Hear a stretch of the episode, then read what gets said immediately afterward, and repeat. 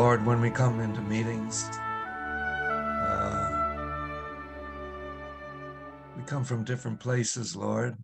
Mm. Some of us have been swamped with work, preoccupied with necessary things, dealing with problems, uh, going places, so much. But Lord, thank you that we can gather together uh, we can minister to each other just by praying and talking and laughing and mm, listening to the latest news and oh lord but by by every means you minister to us lord as your children. Lord you you gather us together. You put the solitary in families. You're good lord. You're really good. We praise you for um, providing a way of escape when temptation comes. We praise you, Lord, for ministering to our hearts. And to, today, Lord, we gather together again. They've been good times, Lord. You've you've really blessed us beyond our expectations. Lord, the fact that we can have been meeting together for so long, Lord. We're like a church. Lord, mm, we're not, perhaps by definition, but Lord, we're, we're hungry. We want to receive, we want to give, Lord. Give us avenues for giving, for somehow helping each other in every way, Lord, your spirit moving. Praise you, Lord. Amen. Praise God. Bernard, would you like to share? Mm-hmm. Preach, teach, Yes. minister? Fantastic. All right. That's good. Let me say this to you all. Many of you do not do that day by day, what we have just done. We have just had maybe 15 minutes. Probably your Bibles, you weren't looking at them. Probably your minds may have drifted a little bit, wondered, but essentially, you were quiet. And you began to become attentive to the Lord. You, you began to become attentive. Uh, probably the Lord's greatest problem with us Christians is that we're uh, too much living in our minds and they churn away and they're exceedingly busy. We want to be up and around and doing the Lord's business. And I spoke advisedly yesterday of the meeting, uh, t- today, of the meeting that I was at yesterday. I have to say this to you that in many of the places to which I go, the Lord is not there. Not really. There's a lot of activity there and there's a lot of people there, and there's a lot of uh, sometimes preaching there. Uh, I, I went online to a funeral today, funeral of a friend, and, and uh, well, and uh, she passed away, not very old, and uh, I went to listen online and it was very wonderful, really, just to hear the word. Um, the word that was given was about Job and some of the words that Job said. And, uh, you know, when he was in the most terrible agony, when he'd lost everything and It was a really, really good word that the brother gave. And I know the brother very well, and uh, I could sense that it came out of his pain and his quietness of heart and his waiting uh, upon the Lord. And uh, I know that, take it last night uh, that I alluded to earlier, that there were these people gathered. Hallelujah. There were teenagers there, there were children there, uh, there was one or two babies there, there were some older folk there. Uh, they hadn't yet succumbed to the teenagers going out to their own meeting, and they hadn't yet succumbed to the Sunday school idea. They were all together. And uh, as I said, the brother who led, there was a humility about him. And as soon as he opened his mouth, uh, I recognized there was the tones there uh, of a man who loved God and a man who was humble and a man who was simple. And it came through. And uh, it's a wonderful thing. I'll begin. I want to. I want to say something about the covenant of peace tonight and uh, about the covenant of rest. You see, so, I mean, I know that there will be people in this uh, in this Zoom, and uh, you're still carrying many wounds, and uh, uh, for all your faith in new heart doctrine and pure heart doctrine. Uh, or perhaps you haven't even heard of that sort of doctrine. You know, I, even recently I've met a couple of men who would espouse that they've got new hearts but I knew by their body language and behavior, they haven't got a new heart at all. Um, not at all. And, uh, you know, it's amazing how, you know, I was talking to someone yesterday and he was talking about hardness, hardness of heart. And, uh, because some of you will know that in the Greek language, it's the word sclerosis. Uh, that's the word, sclerosis. You know, the hardening of the heart. And there's surely so much that has happened in our lives, in our childhood, and all kinds of things that uh, have served to, to trouble the hearts of the young. And you remember how the Lord Jesus spoke very clearly about um, offending one of the little ones. Do you remember that? And you know, some of us have had fathers and they offended the little one. And they offended the little one. Some have had mothers.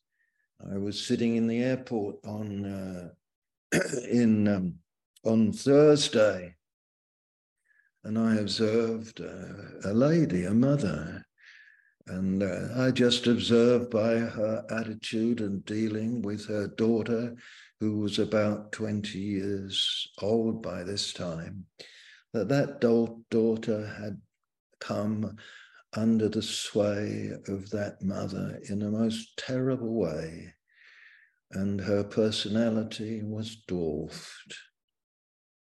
And I could just see that by the domineering spirit of mother.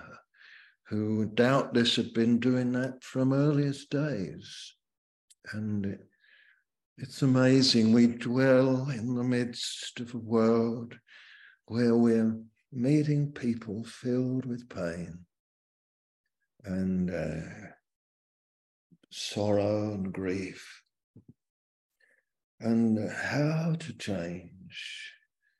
How, you know, I'll just take you to a scripture that many of you know very, very well, but it's in Isaiah, and you could turn to it.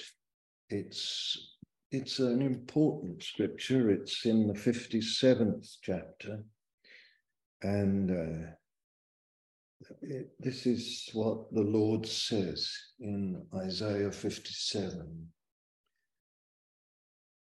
And it says this uh, prepare the way in, in the middle of verse 14. Prepare the way. Take up the stumbling block out of the way of the people. Uh, if you want to begin the verse 14, cast ye up, cast ye up, prepare the way, take up the stumbling block out of the way of my people. For thus saith the high and the lofty one that inhabits eternity. Just the few minutes of quiet that we had at the beginning that Richard uh, encouraged us to do. Uh, I'm immediately aware of the Holy One who inhabits eternity immediately aware of him. Uh, but the, here he is speaking. Thus saith the high and lofty one that inhabits eternity, whose name is holy. I dwell in the high and holy place with him also that is of a contrite and a humble spirit, to revive the spirit of the humble, to revive the heart of the contrite ones. It's a lovely verse.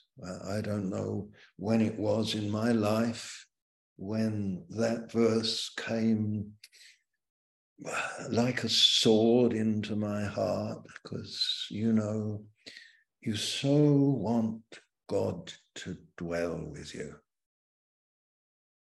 And here he is. it's, it's a remarkable contrast, isn't it? I'm the high and the holy one. And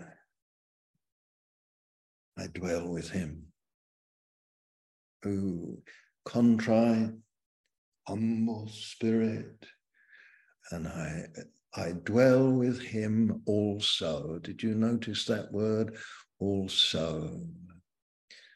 You know, I, I always think of the angel coming to Mary, the handmaid of the Lord. I always think of her. Um, I think of Christ formed in her you know, uh, in in her womb, in his, you know, the, the seed of, of mystery being formed in her womb, uh, not without her consent, though. Not without her consent. I think of her. Why did the angel come to her? She was representative of all that a godly, holy Jewish woman should have been submissive, humble, meek, quiet of spirit, everything that the Lord, and yet, of course, such women are strong in the right way. And she evidenced that kind of strength, didn't she? What she had to cope with, what she had to cope with, you know, nourishing that that seed in her womb and so on. And I believe you want Christ to be formed in you, don't you? And I do too. It won't happen without your consent. She consented. Without your life of consent, not a moment of consent, but a, the development of a habit of consent to God. I dwell with him also. I, I dwell with him also. Cast up, cast up. Uh, prepare the way. Take up the stumbling blocks out of the way. I, I want to dwell. I want to dwell. I want to dwell.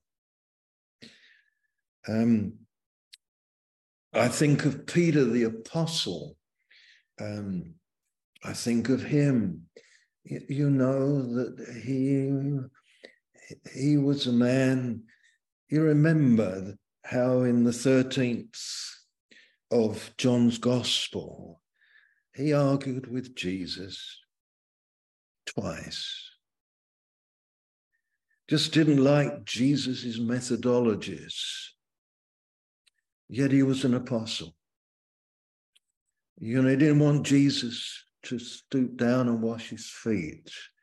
So he had a little tiff with Jesus about it. And then when he realized, when the Lord spoke to him very clearly about it, he said, okay, all right, all right. Not, not my, uh, not my feet only, but everything, you know. And a little bit later, he, he sort of had another disagreement with Jesus. Jesus was talking about going to Calvary and uh, no one else being able to go yet. And Jesus said, Oh, I'll go, I'll go. And so said they all. And uh, it's lovely, really, how the Lord so wonderfully works. You know, that's the end of the 13th of John just just turn to it a minute and let's just read it through just right at the end of the chapter to see the blessed things the lord is doing with you by and me uh, in our circumstances the circumstances that um, what was it Robert Browning said? This present thou forsooth would fain arrest. Machinery just bent. Well, it's, it's lovely what uh, Browning, you know, he set thee in them in this plastic circumstance, machinery just meant to give thy soul its bent and set thee forth Anyway, I can't remember it all. It's a long ago since I thought of that poem. But right at the end of the 13th of John, you know, whither goest thou? says Peter. Where are you going? Verse 36 Jesus answered him, Where I go, you cannot follow me now, but you shall follow me afterwards. Peter said unto him, Lord, why cannot I follow thee now? I will lay down my life for thy sake. Jesus answered him, Will you lay down your life for my sake? Verily, verily, I say unto thee, the cock shall not crow. That tells you I'm reading an English Bible. uh, an English a Bible uh, published in England, you know, because an American Bible will say a rooster. Is that right? so there you are. It shall not crow. It shall cr- not crow till you've denied me three times. Let not your heart be troubled. Don't let your heart be troubled. But at, at the fact that there's going to be a great collapse, Peter, that, that, that you're going to go through a, a self discovery, that you're, you're going to have something of yourself exposed to you. And uh, it's going to be pretty devastating for you, Peter. Let not your heart be troubled. You see, take away the chapter 14 and just flow it on. Let not your heart be troubled. You, you do believe in God. I know you do. Believe also in me. Believe in the way I'm going. Believe in what I'm doing. Believe in the way that I'm taking you and taking. Believe in what's happening to me. Believe that it's the only pathway for a soul. I say to every one of you, lower yet, lower, lower. You say, where do you get that from, Bernard? You know, Philippians 2, where he went lower and lower. You know the classic theological term for it, don't you? Kenosis, the divine kenosis, self emptying self emptying, kenosis. Lower, lower yet. We live in a world, my brethren, you in the United States, you live in a world, me here in Europe, where I now am. You know that you were bred in a life of get, get, get, get, get. You know, you've been born again into a kingdom, a kingdom that is give, give, give, give. Give more. And you know, I'm not referring to dollars and cents. Give, give, give not get, get. The transition from the one to the other is immense. It's not overnight. Goes on till our dying day. The going lower, lower, and yet higher higher.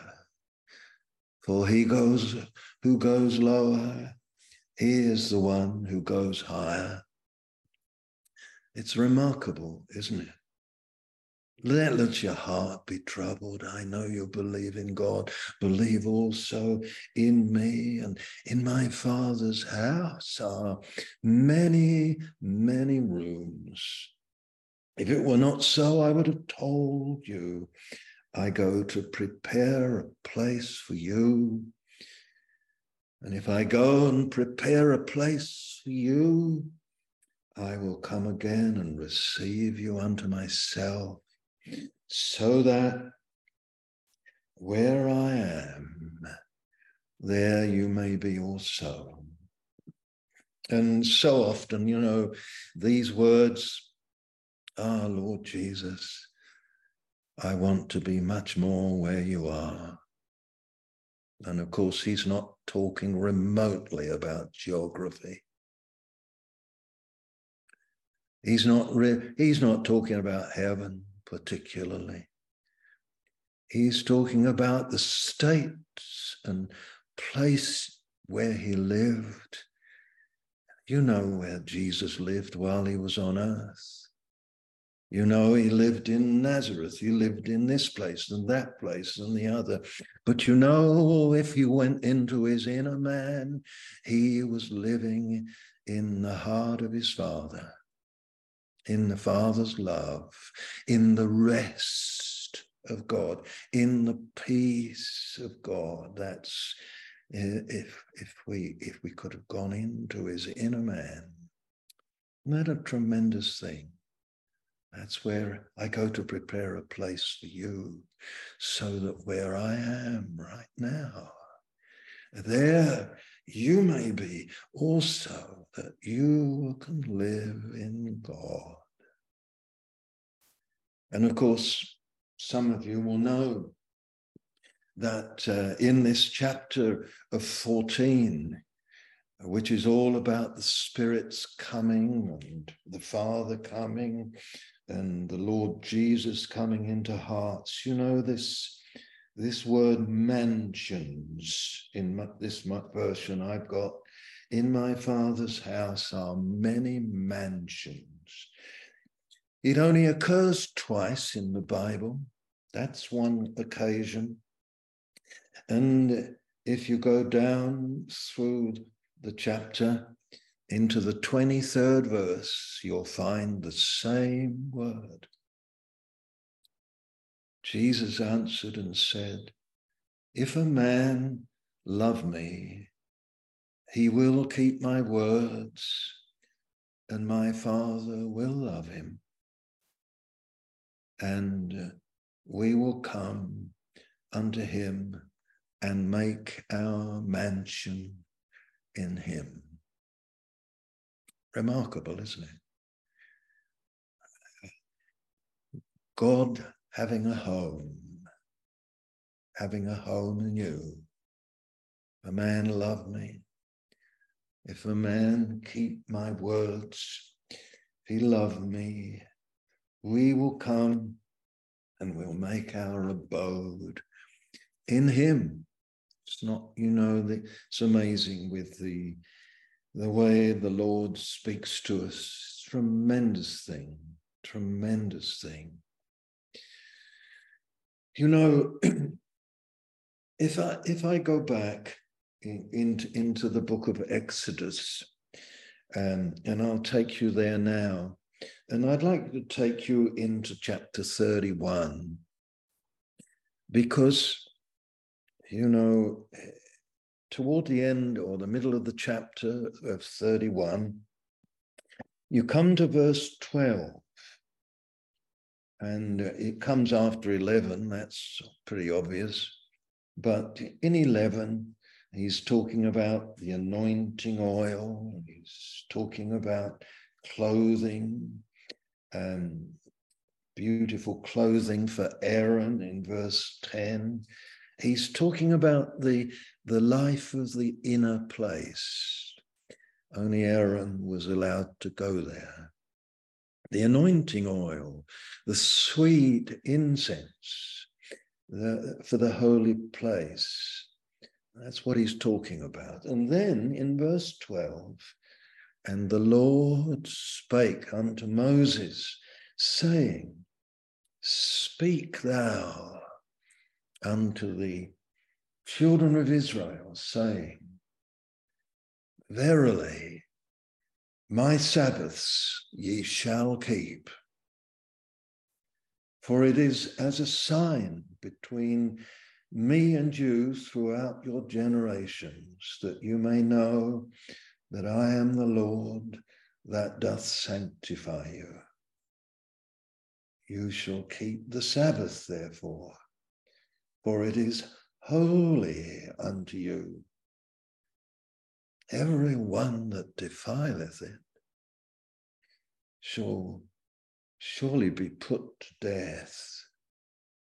For whoever does any work therein, that soul shall be cut off from among his people. Six days may work be done, but in the seventh is the Sabbath of rest, holy to the Lord. Whosoever doeth any work in the Sabbath day, he shall surely be put to death. Wherefore the children of Israel shall keep the Sabbath, to observe the Sabbath throughout their generations for a perpetual covenant. Covenant of Sabbath. Covenant, a perpetual covenant.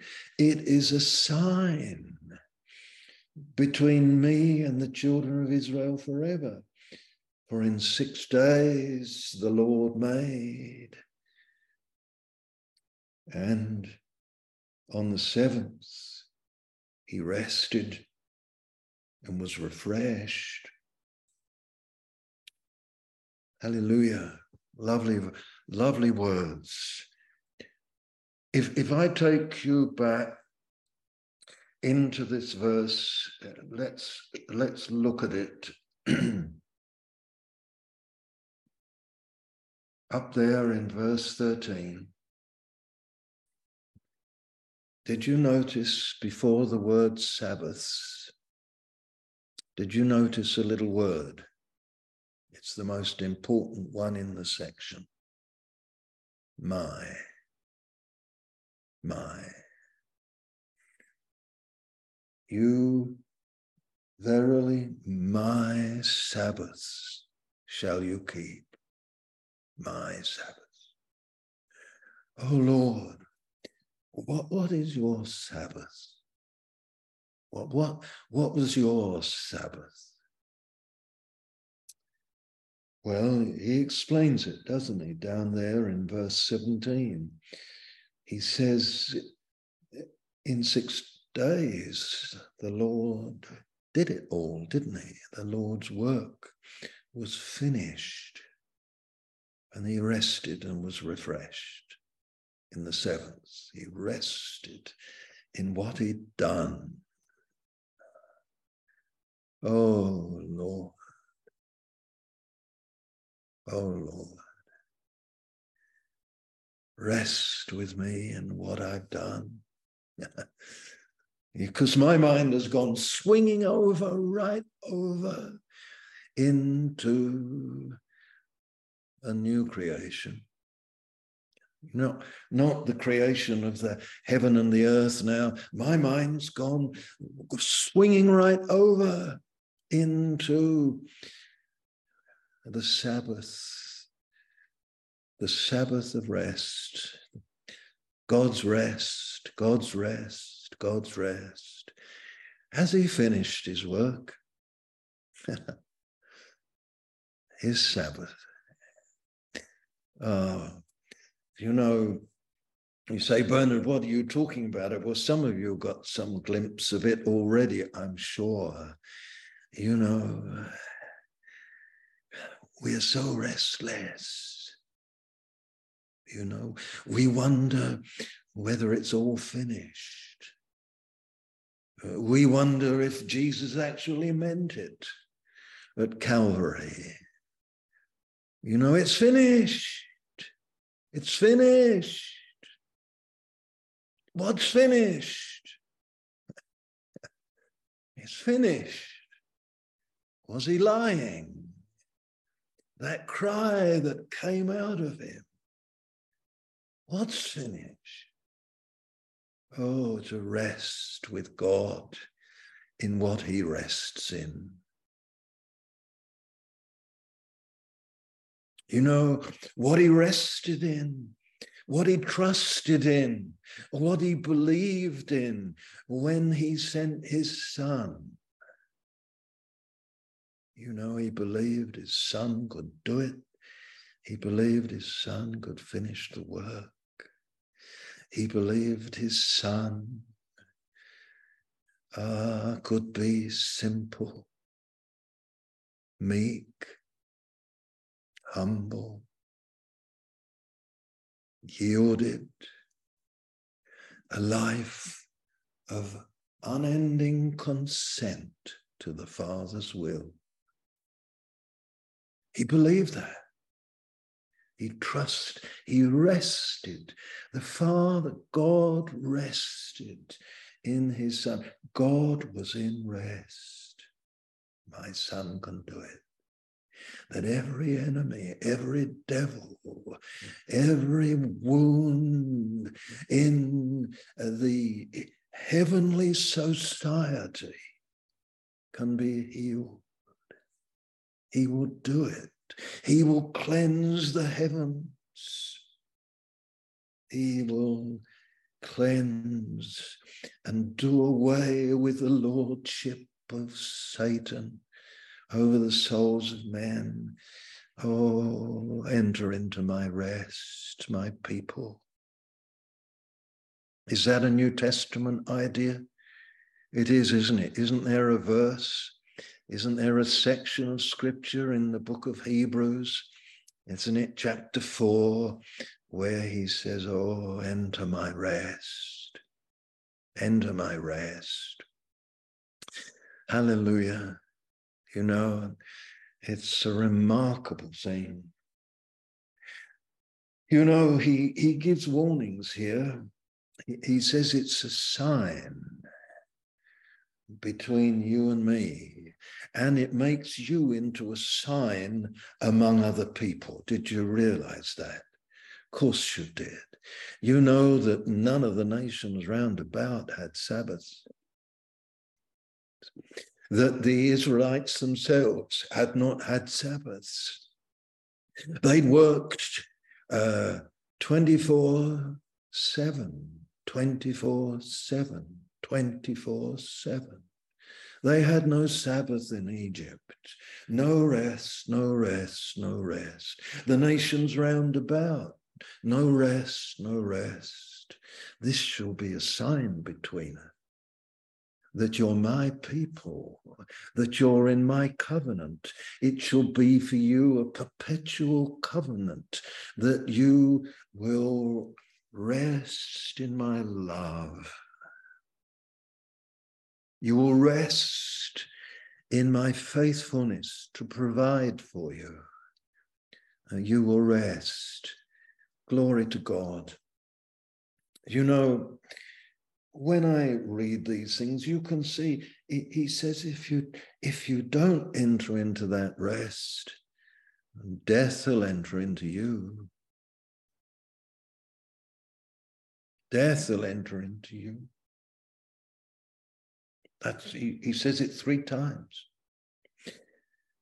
You know, it's a little bit like old Jacob. Do you remember Jacob when he had to face Esau and he came with his wives and he came with his children and he came with his cattle and he came with his goats and he, he met Esau, that brother of his, and he was afraid and he found that Esau didn't reject him, which was quite wonderful. But Esau said, let's, let's go on together.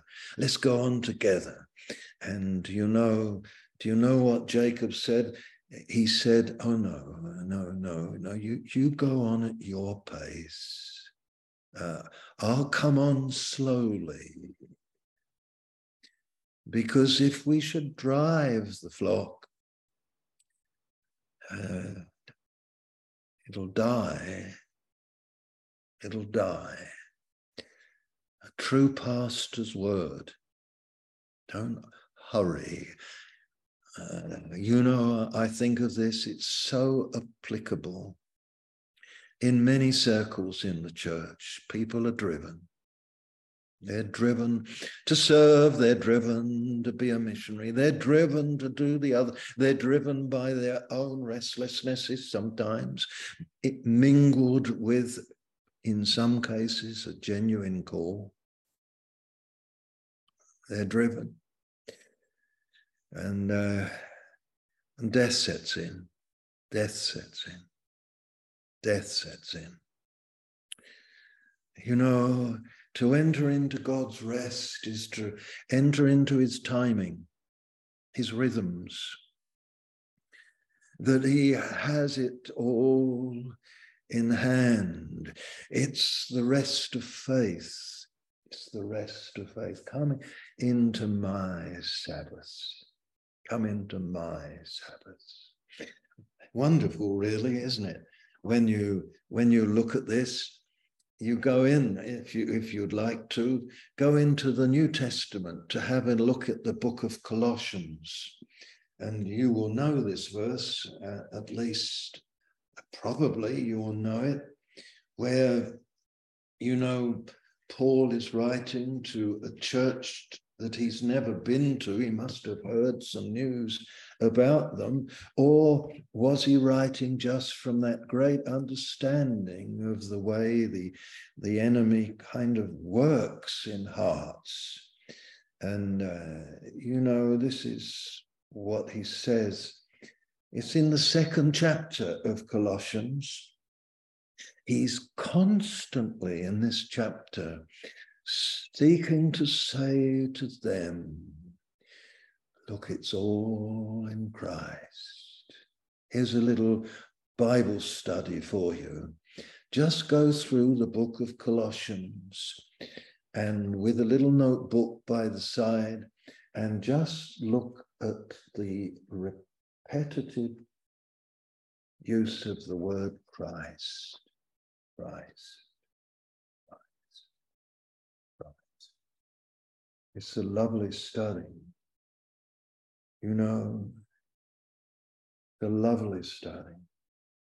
And you go on down, and in the second chapter, you, you find that he's saying it's all in Christ.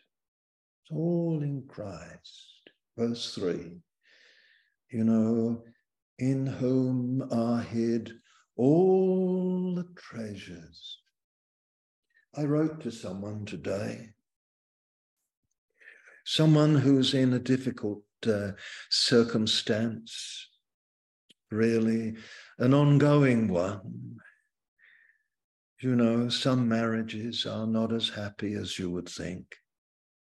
You know, uh, I'm thinking you know, of people to whom I've spoken, and sometimes they come and talk, and there's anger, and there's disappointments in, in marriage, and uh, it doesn't quite work. But they hold together and they try and do the Lord's work as well. But you know, in in the things that I, I was writing, I, I said to them, "Where's Christ? Where's Christ?" And um, my email was a bit convoluted, perhaps might take a little bit of unraveling. Is he up there? Is he down there? Is he underneath? Is he outside? Where's Christ? You know, because you you do know that all the treasures are hid in him of wisdom, everything, and knowledge. Can I put it this way? You do know that healing is not in the new heart, not in a, a doctrine about getting a pure heart. You do know that, don't you? You do know that purity is in Christ, that new heart is in Christ, that the newness is in Christ. But where is he? Where's Christ? Where is he? Is he in the church? We go to try and meet him. Is he up there? Is he down there? Am I right that Romans 10, Paul says, the word is nigh thee? The word. Now, don't just think of that as words like me saying words. Try and try and think of it as the word. You know, the word, Jesus, is in your heart. Is in your heart. Hallelujah. The Holy Spirit brought him there. He brought him into my heart. He brought him into my inner man, you know, when I was about 21. I knew that he had come. You know, he was in me. And isn't that a tremendous thing? Christ in you. Christ in you. Paul is going to say, isn't he? In chapter three, if you go there, it says that Christ is your life. Verse four Christ is your life. You're risen with Christ. Is it right that Christ in you is the hope of glory. Christ in you. You know, I'm so aware, my brethren, of, of the psychological quest for healing. You know, therapy, therapy, therapy. You know, the word therapy is in the Bible, it's translated healing healing, healing. And of course, in the Old Testament, there is a famous word, Rapha, which is, I am the Lord that heals you. I am the Lord that heals you. Amen. I am. The healing's in me. It's in me. It's in my presence. I am dynamic. I am in you. The Holy Spirit has brought me into you. He's in you. He's in you. He's in me. The Lord that heals the Lord that brings things up to the surface if we pay attention to Him. If we are in the quietness with Him, if we're attentive to Him, if our minds slow down, if we reflect upon Him, if we, if our hearts faces turn to Him.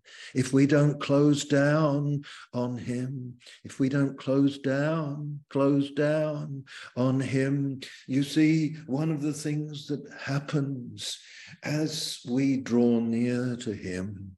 We do feel keenly our inadequacies. We feel things about ourselves. We become aware it's an amazing thing how this happens we begin to feel our weakness. We begin to feel our need. We begin to feel, in some ways, our wretchedness in ourselves. And we don't want to feel that. We, we don't necessarily want to expose. You know, one of the things that happened last night I came down out of the pulpit where they'd stuck me. And I said, uh, I'm coming down, I'm coming down, and I'm going to ask that if anyone, if anyone wants to just open themselves up to be the temple of the Holy Ghost, that they come forward. Do you know one of the first ones that came forward was a little girl around about seven years old named Hadassah. I said to her, put my arms around her, what's your name? And she said, Hadassah, Hadassah. Course, you know, and a little child just coming to be a temple of the Holy Ghost. Oh, that, you know, the simplicity of it.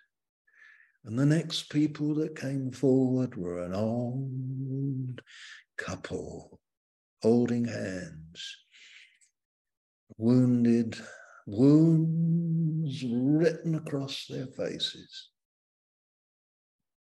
Want to be a temple of the Holy Ghost. This is where it begins, my brethren. You see, we, we mustn't, we, mu- we must not keep outside. We must understand he who is the dynamic one, he who is the life giving one, he who is the resurrection and the life, he is within. Draw near to him there. Draw near to him.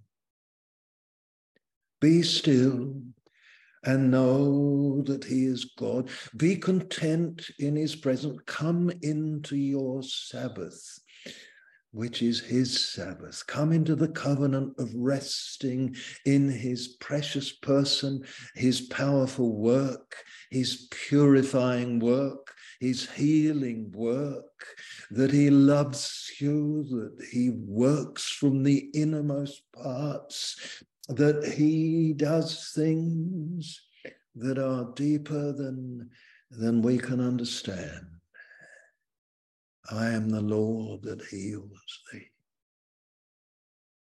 Oh, Bernard, I want to heal you. Can you hear? Can you, can you hear him say that to you?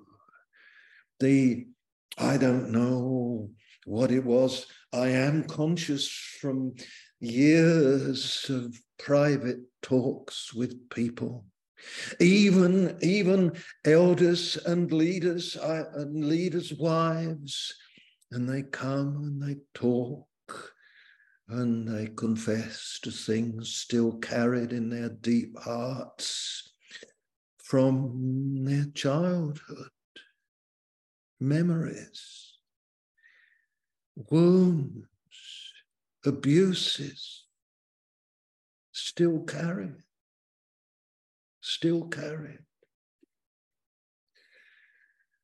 Oh, you know, and there they are, and and they come and they they share them, and of course, through the years, you you learn some experience and God reveals things. I'm not here to tell you stories, but I tell you that it's there. And they believe in, in new heart and they believe in pure heart. I've had elders and elders' wives come to me, talk about it and pastors when at last they feel free enough to expose themselves to someone they feel they can trust. And what do you do? Do you try to get them another born again experience? No, no, no, they're born again. Do you know, I know ministers you know, I, am thinking of a conversation now that I had with a man maybe 10 years ago, and he's a well known preacher. And, uh, well, I'd heard about him, I'd known him. And people had come to me saying that whenever they went to him about a personal problem they had, uh, he would say to them, Well, really, your problem is you need to be born again again. You need to be born again again. And that was, you need, you need to get a new heart again. You need to do this again. And he talked like this, apparently, they told me. And I could well believe it.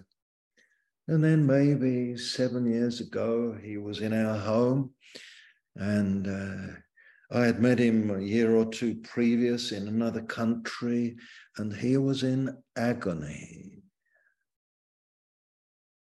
pain, physical pain that absolutely was tearing apart. And on top of that, one of his precious children, I won't say what she was into at the time. And he said to me, Bernard, I've been going through some great changes. He says, I've been realizing things about myself. And I've been having to go to God in a way I never have done before. I've been having to go to Christ. And you know, as I sat at table with him, I put my hands on his and I said, That's the best thing I've heard out of your mouth ever. That's it. When someone is entering into a deepened heart relationship with the Christ who loves them, the Christ who wants to heal them, the Christ who wants to bring them into the Sabbath of the covenant of love, where God has done it all. Christ has done it all enter in. And isn't that right? You go into this Colossian letter, you go a little bit further down. And am I right in saying that in this chapter two, as he's saying, there's so many people who have gotten fixations on doctrines and things doctrines and things and habits and rituals and this and that and the other. And instead of verse 7 being rooted and built up in Him. Do you know what I was doing before I came on the meeting? I, have got to speak tomorrow, and uh, or it's today here. And you know, I was, Lord, what do you want me to speak on? And I, I, I was just looking at a few of the questions of Jesus. You know, in John's gospel. Very penetrating, these questions. The first question Jesus asked in John's gospel What do you seek? Do you know the last question Jesus asks in John's Gospel that's recorded? I'm sure you do. Do you love me? Do you love me? do you love me? Three times. Do you love me? penetrating questions. They come home to my heart. Bernard, what do you seek? Another Zoom? Another country? Another place? What do you seek? you know, Bernard, do you love me? Do you love me? What questions, you see. And uh, they, they unsettle us. They unsettle us deeply. Do, do you love me more than these? What did Jesus point to? Did he point to the other disciples? Did he gesticulate toward the fish? Don't know. We weren't there. You know, isn't it amazing? Do you love me? Rooted and built up in Him and established in the faith. And you go on, let no one spoil you, and let no one take these. And look at this Verse 16 Let no man therefore judge you in meat or drink or in respect of a holy day or of the new moon or of the Sabbath days, which are a shadow of things to come, but the substance is Christ. Who's the real Sabbath? The real Sabbath's a person where you're living in his finished work, where you're living in him. Oh Lord, you've done it all. You've done it all. He's, you're living in him resting in Him. He's the real rest, the Sabbath rest. The body, the substance is Christ. I know these are very simple things to say. We must consent. You know, one of the things that I have realized is that we must consent all the time. All the time. All the time. All the time. We must consent by, as I said earlier, uh, right at the beginning, we must consent by drawing aside with our phones in another room, away from our computers, and I mean this with all my heart, you are not going to get far with Christ if you do it all in front of your screen. With your phone at your side, get them out.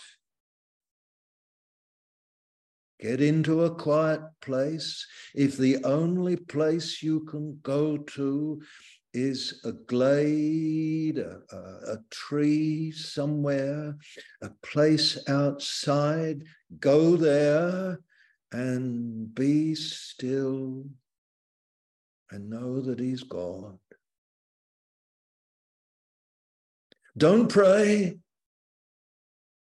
Don't pray. Be still. Enter into the rest. I take you now, of course into Hebrews. And you know the Hebrews letter, and in the fourth chapter. And here he is, he says it to us, doesn't he? And uh, we, we know what Hebrews is all about, don't we? Um, Hebrews is all about the opening couple of verses. He God who was speaking through prophets and this and that and the other visions and I don't know what hath, verse 2, chapter 1, spoken in these last days, in these last days, in his Son, in his Son. And the whole letter's about the Son. He's much, he's much different to angels chapter 1. Oh, he's much more than, than Moses, chapter 3. Oh, he's much more than Aaron. He's just like Melchizedek. You know, he's much more than the Old Testament system. He's the covenant. He's the covenant. He's the covenant. He's much greater, chapter 4, than Joshua.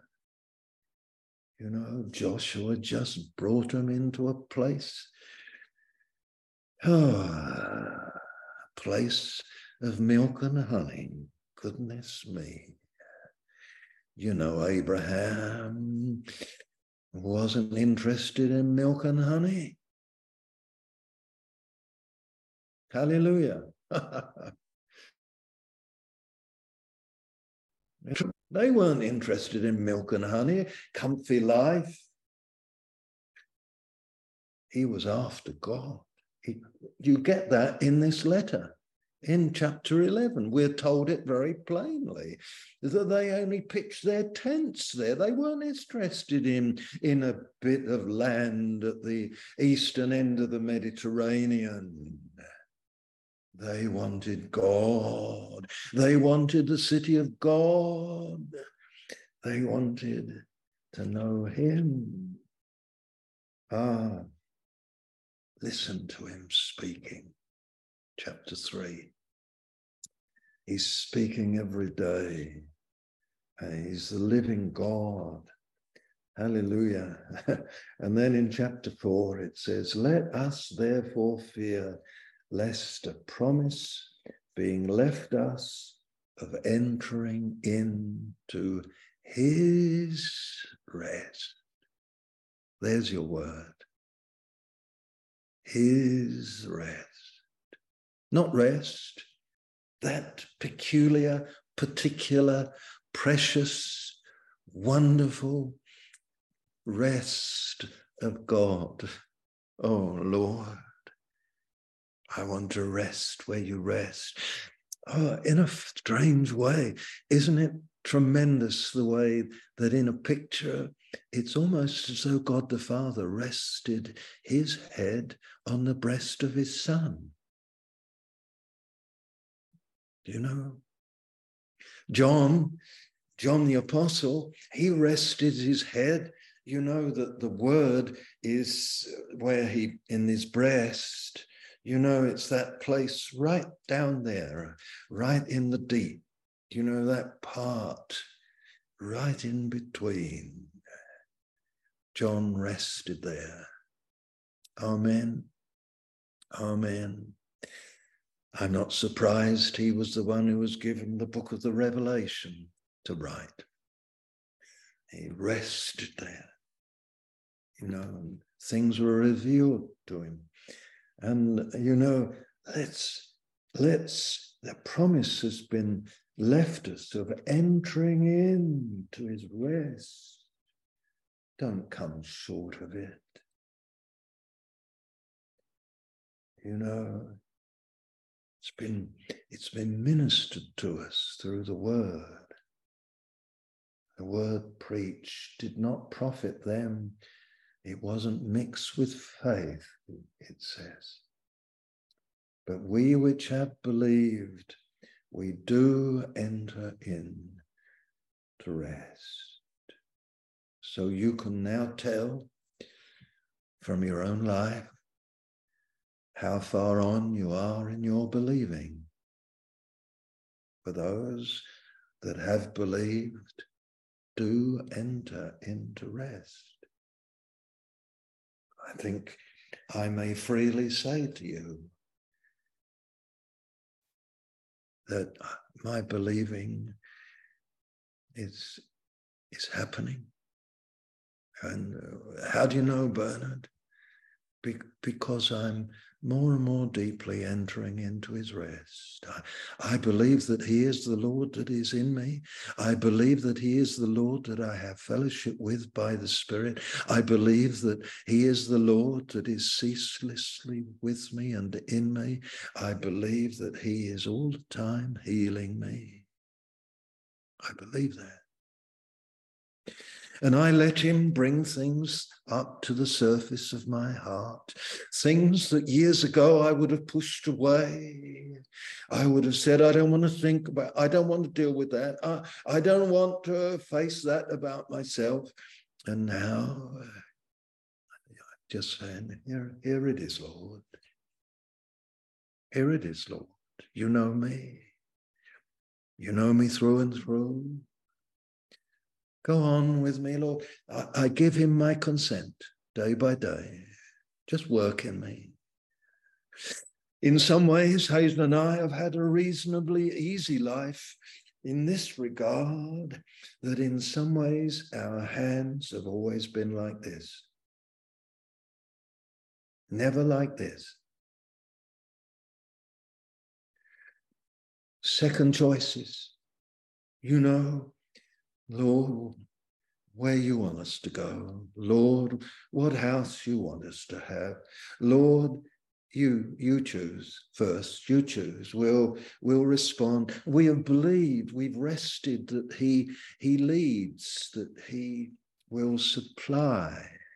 They were talking at meal this evening here in the house about uh, retirement age and so on and you know they were asking us about you know whether we get pensions and things like that well, actually, tiny, tiny, because we never paid into the system, because we traveled so much and were living overseas and this, that, and the other.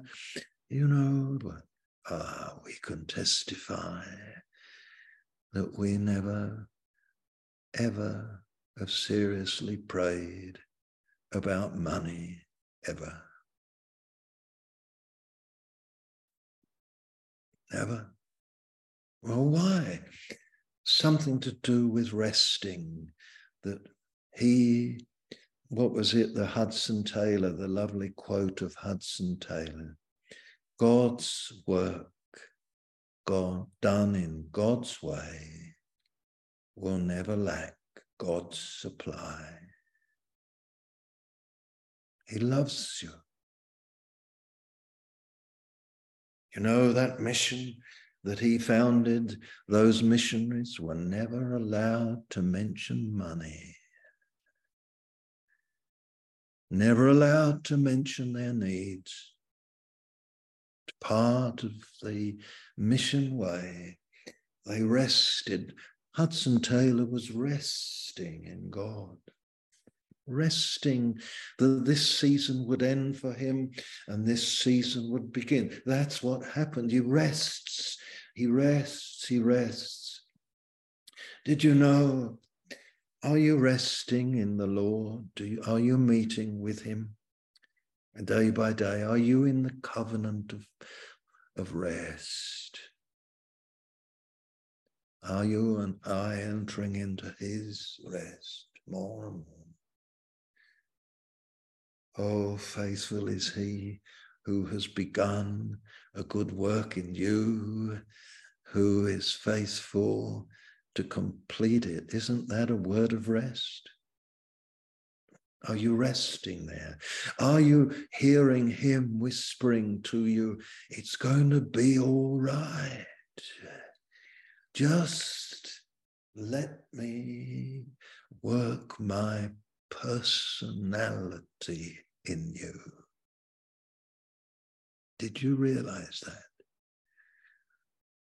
God will think he's failed if he hasn't brought forth the personality of his son in you. It's not whether you're a missionary, it's not whether you're going here, there, and everywhere. It's whether his personality. That's the whole purpose of God. The whole purpose of God is that the person, don't just call the person of Jesus, the person of Jesus means his personality. His personality. Hallelujah. I reckon we were on the right track when we were sort of 21, 22 years old and beginning to meet in those little house groups in North London. And you know, one of our favorite hymns, a hymn, would you believe? A hymn for 21 year olds who played in bands and music and rock music. And I played rhythm and blues. And so we played Latin and all kinds of stuff. And we were singing hymns, would you believe it? And one of the marvelous hymns was almost our favorite. Oh, to be like thee. Oh, to be like thee. Precious Redeemer, pure as thou art. Come in thy sweetness, come in thy fullness. Stamp thine own image deep on my heart. Hallelujah. I reckon we were on the right track. Amen if that's what he wants, that's what we wanted. Hallelujah. Tremendous, isn't it? Tremendous. We who have believed do enter into his rest.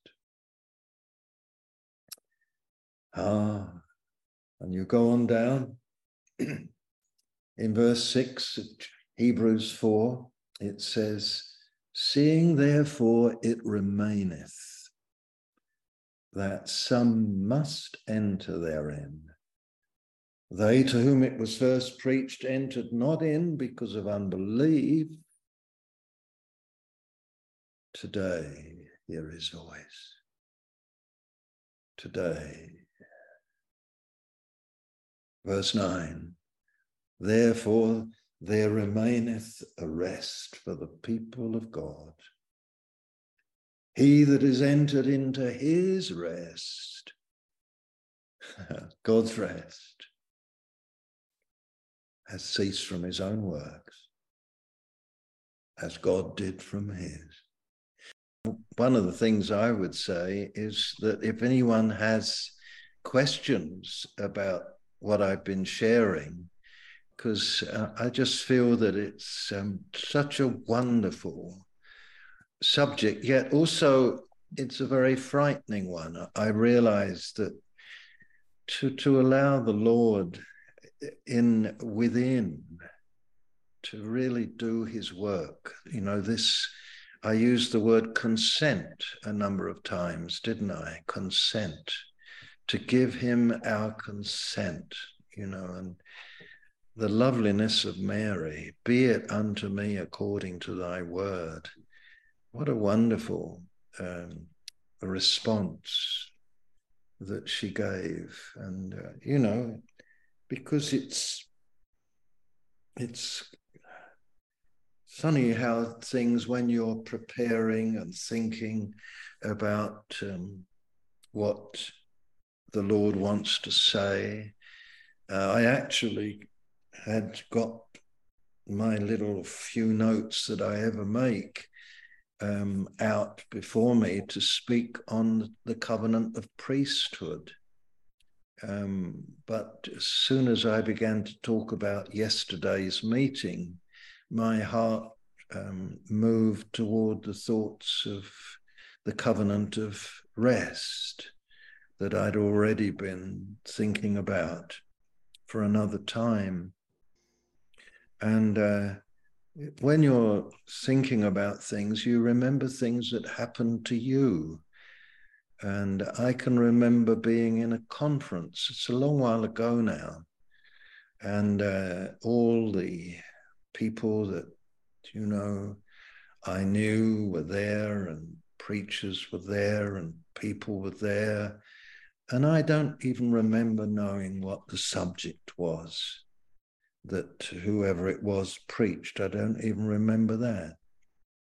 But an appeal was made, and I was one of the speakers. And but I just felt God speaking to me so much that it didn't matter. And I just found myself almost the first one out um, in the midst of the crowd of the people who came out to just seeking the Lord.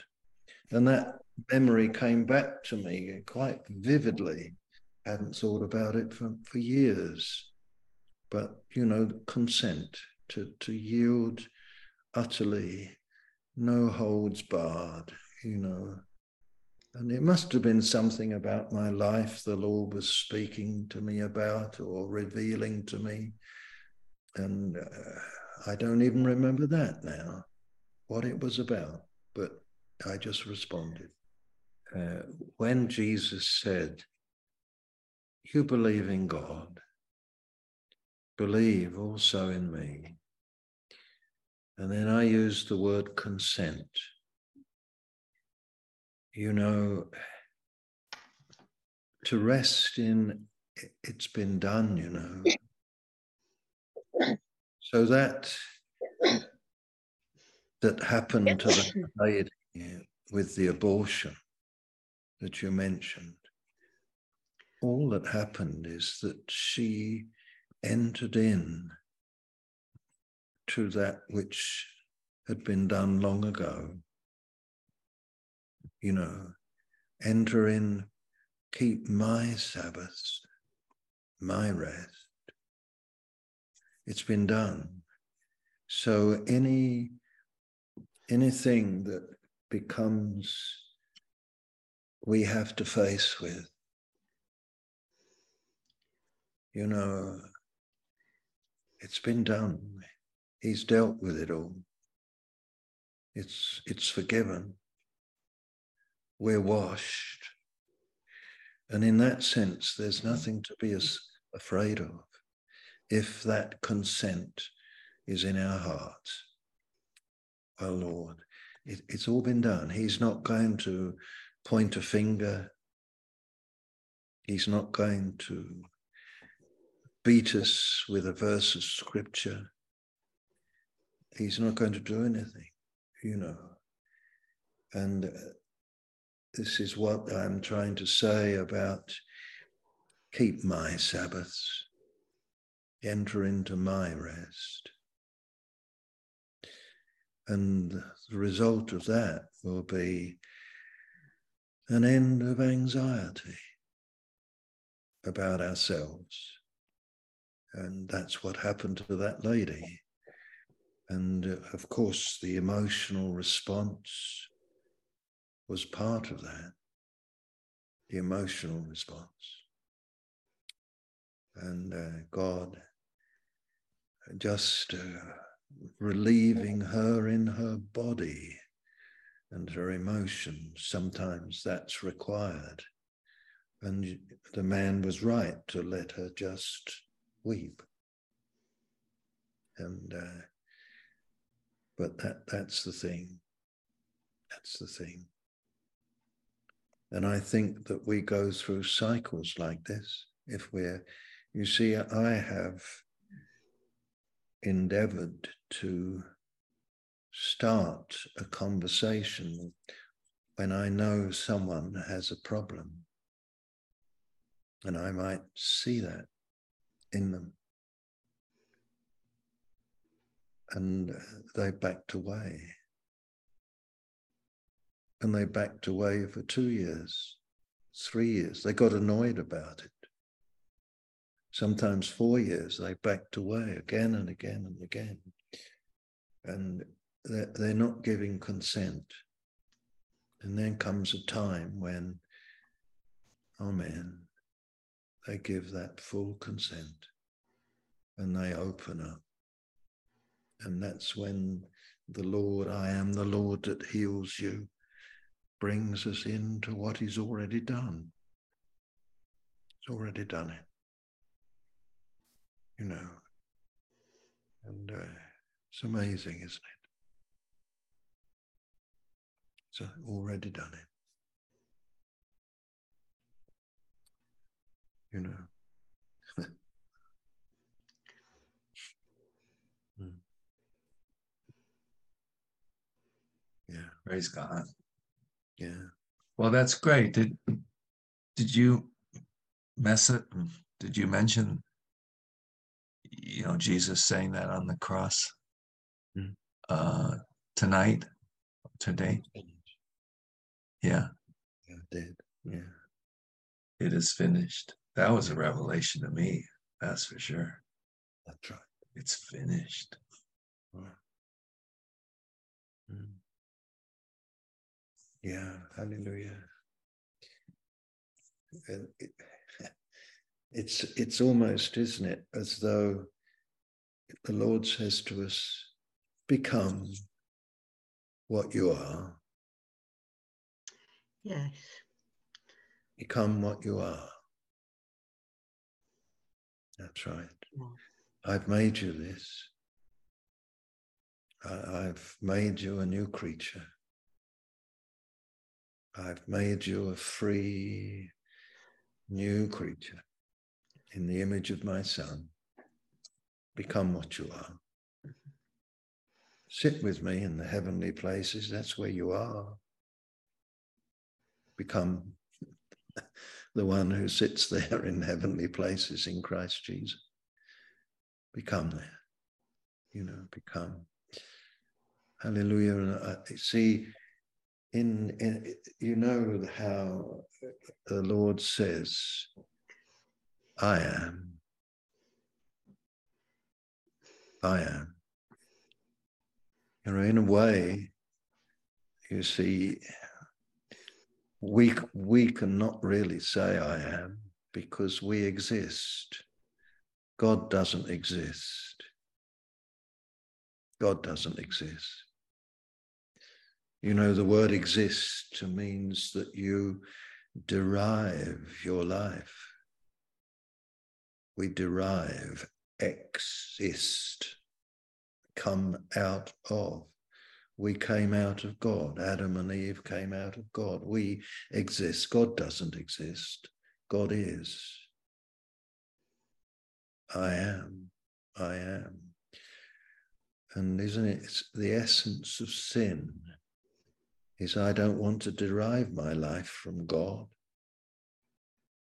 I want to derive my life from myself. So as soon as you begin to live, the little child begins to try and derive its life from itself, and it takes all these abilities and gifts that the Lord has given it and distorts them. And Christ was he was of God. And uh, uh, it's wonderful. I am, I am. And uh, so the best thing we can say is, I'm becoming what I am in Christ. So it's what I am. It's finished. I am a new creation creation. All things have passed away, you know, deriving my life from Him, deriving, deriving, receiving, deriving, drinking. You know, these all these language, these words that Paul uses. He, he says, You've all been made uh, to drink into one spirit. Mm-hmm you know, 1 Corinthians 12. Amen. I guess that's why you don't want to watch some of these movies anymore, or they don't interest you much, or you you don't, you know, because you've really been reconstituted to drink into only one spirit, which is his. You know, where you don't enter into rowing and arguing and bickering and you don't even want to, you know, squabble with anyone or enter into judgment, uh, you know, because you're, you, you're drinking into another spirit, the Lord's spirit, more and more. We've been made for that. We've been made for that. Believe Him. Oh, Peter, you believe in God. Believe also in me that I'm working in you, Peter. It's all right. I prayed for you that your faith fail not. When you go through this hell you're going to go through, you know, believe in me. You know. Hallelujah. Wonderful.